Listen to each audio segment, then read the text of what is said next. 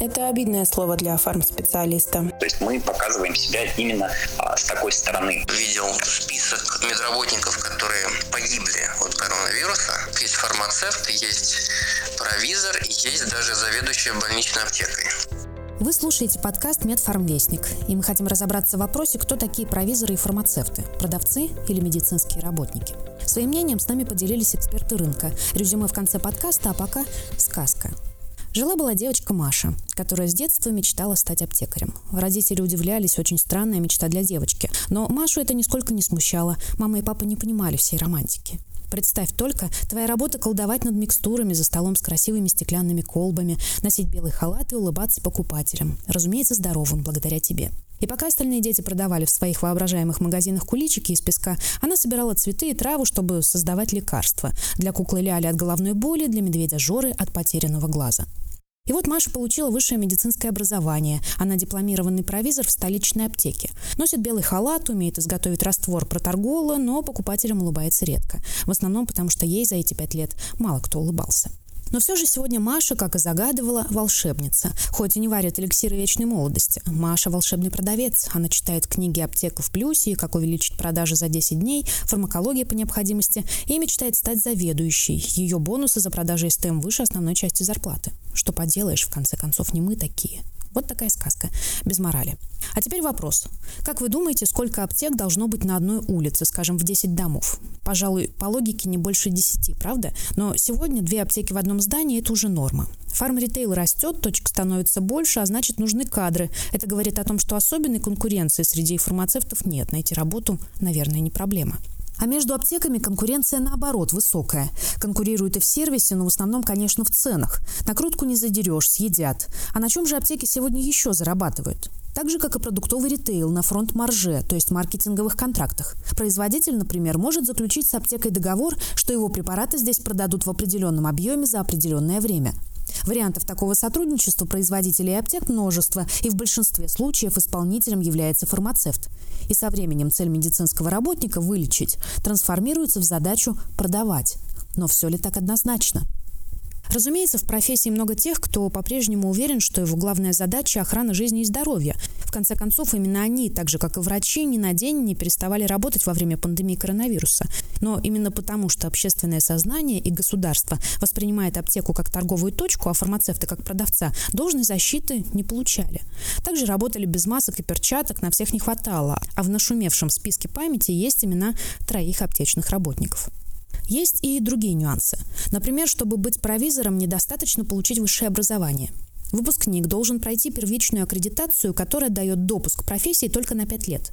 Затем нужно пройти еще одну аккредитацию, но чтобы получить ее, специалист все эти 5 лет получает непрерывное фармобразование. Минимум 250 академических часов, семинары, конференции, симпозиумы, мастер-классы, вебинары и очное обучение.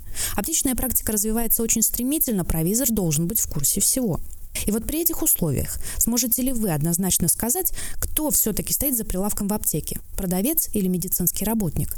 Этот же вопрос мы задали руководителю аптечного отдела газеты «Фармацевтический вестник» Оксане Барановой. Продавец – это обидное слово для фармспециалиста. И это прекрасно знают те, кто его произносят, споря о том, что такое аптека – торговая точка или предприятие, которое выполняет множество важных социальных функций. Тут есть интересная особенность.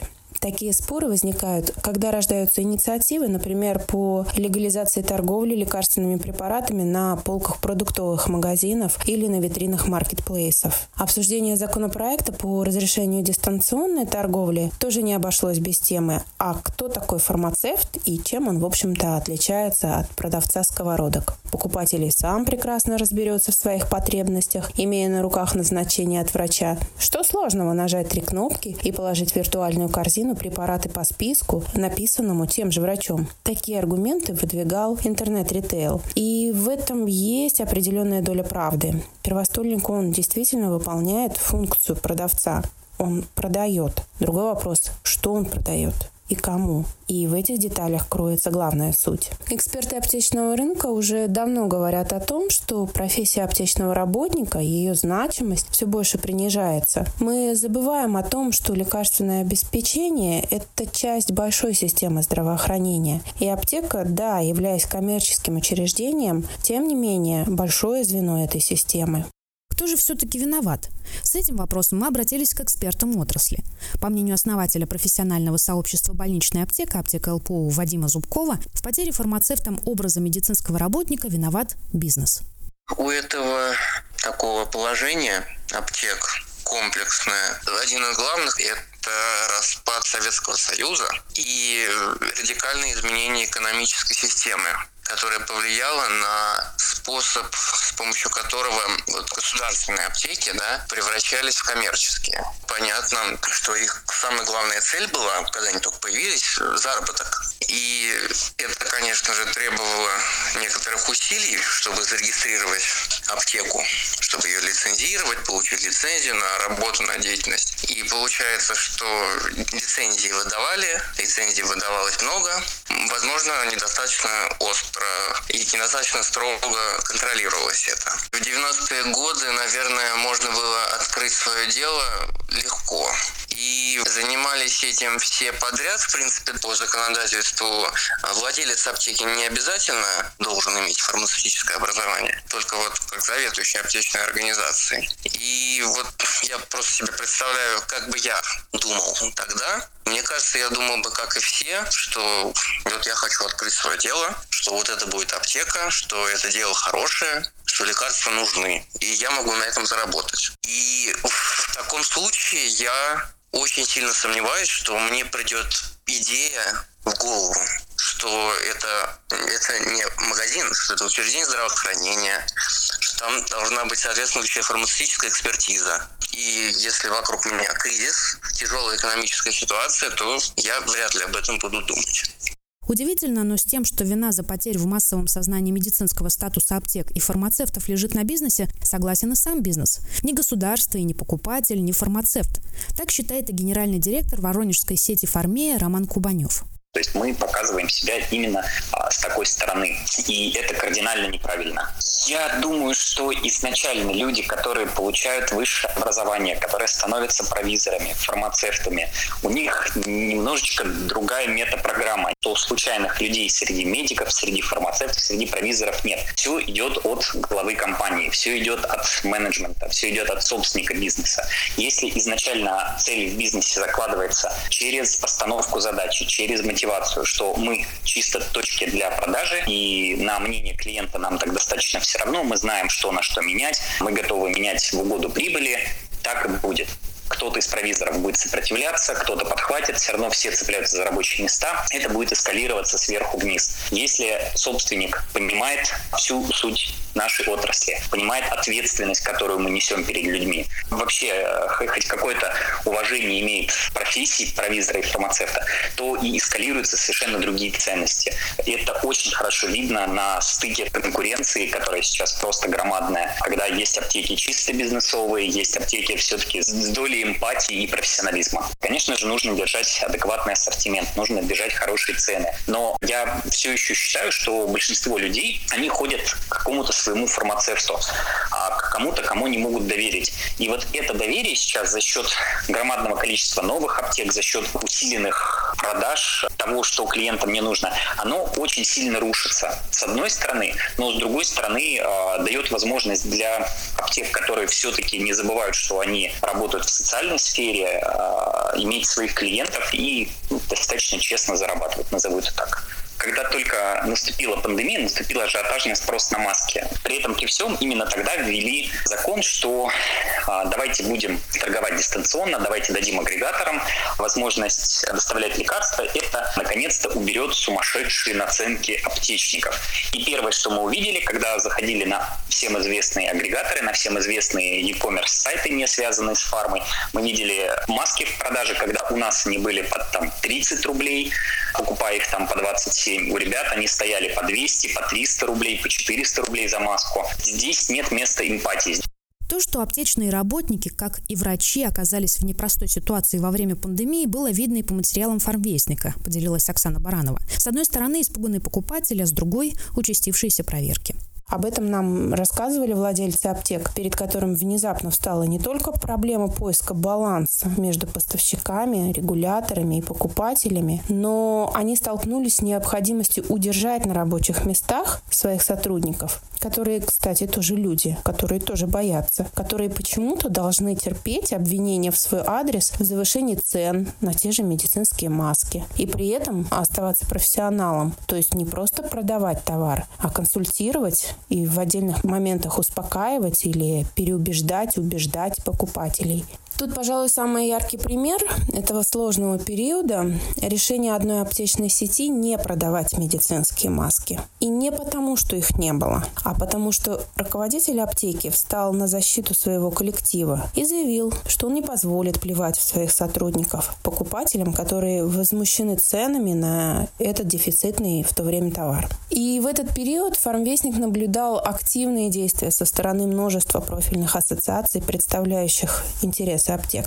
Я не хочу сейчас рассуждать о том, кто был в этом виноват, и не хочу утверждать, что аптеки были в роли жертв. Я бы акцентировала внимание на людях, тех самых провизоров и фармацевтов, которые волей-неволей оказались в этой переделке. Ассоциации одна за другой стали на защиту прав фармспециалистов. Не стали молчать и работающие в больничных аптеках, которые, в общем-то, оказались на передовой вместе с коллегами-врачами. Яркий пример, когда аптеку следовало бы вернуть в медицину юридически, обращение Ассоциации больничных аптек президенту. Известно, что в инфекционных больницах и перепрофилированных клиниках начисляют доплаты за вредность, но это касается только медицинских работников. Для больничных аптек, наоборот, убирают доплату, сокращенный 7-часовой рабочий день и увеличенный отпуск. Основатель сообщества «Больничная аптека» аптека ЛПУ и автор обращения Вадим Зубков рассказал, что подписи под письмом поставили провизоры из 32 регионов. Нам стало обидно, что врачам, медицинским сестрам, э, младшему медицинскому персоналу, водителям, сотрудникам лабораторий, которые контактируют с биологическим материалом, им всем вот оказывается такая поддержка. А тем, кто практически также контактирует с медицинскими работниками, врач, пациент, медсестра и дальше уже вот фармацевт, э, если судить по моей больнице, которая не перепрофилирована под ковид. Но даже в этой больнице контакт между сотрудниками больничной аптеки и медсестрами, врачами, заведующими отделениями и другими теми, кто приходит из отделений, очень тесный. Мы, конечно, приняли все усилия, чтобы ограничить инфицирование.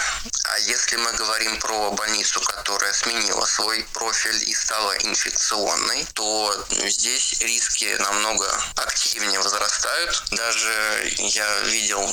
И мне стало интересно, указаны ли в этом списке фармработники. Этот список памяти, вот он есть в свободном доступе. И там действительно, там, там есть три человека из нескольких городов. Есть фармацевт, есть провизор, и есть даже заведующая больничной аптекой которые погибли из-за того, что, видимо, заразились на своей работе, но никак не оказались защищены.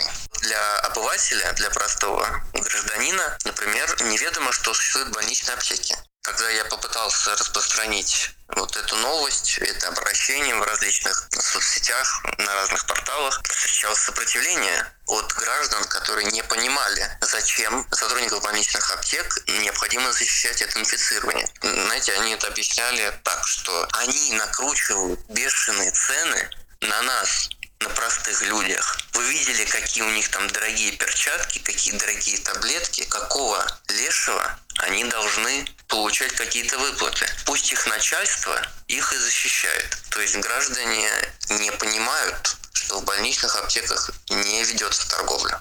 Статус сотрудников больничных аптек должен быть каким-то образом определен. Но вот сейчас, когда мы следим за событиями, которые происходят, становится очевидно, что тяжело, тяжело быть тем, кто не видим для власти, кто непонятно чем занимается, и на кого можно не распространять вот льготы, которые жизненно необходимы в условиях пандемии коронавируса, который вот сейчас у нас разгорается. Получается, что страдают не только работники тех аптек, которые свои первозадачи ставят продавать. Проблема глобальнее. Фармацевт-провизор завис в переходе от представителя системы здравоохранения к представителю системы торговли и юридически, и морально. Своим не может стать ни там ни там. Не может отказаться от работы в период пандемии, потому что научен другому. Не может защитить себя, потому что не имеет инструментов. Что остается? По-видимому, работать, зарабатывать. И до тех пор, пока в сознании людей, государства, бизнеса, как следствие самих аптечных работников не изменится отношение к аптеке, ничего не поменяется и в работе аптек. Покупатели будут опираться на советы интернета, первостольники продвигать сопутствующие товары. Больничные провизоры требуют идентификации, хотя бы. Фармацевты коммерческих аптек – поддержки и внимания регуляторов. В период пандемии был поднят вопрос о необходимости отнести розничную торговлю лекарственными средствами к сфере здравоохранения. Казалось бы, замени код у КВД и аптеки отнесены к предприятиям области здравоохранения и предоставления социальных услуг. Но вопросу уже пять лет – Впрочем, и в этом случае особых льгот аптекам не будет, но отношение может измениться. Если у вас есть своя точка зрения на этот счет, поделитесь ей с нами в социальных сетях, все ссылки в описании. В одном из наших следующих выпусков мы ответим на ваши вопросы и обсудим возможность вернуть образ медицинского работника провизору и фармацевту.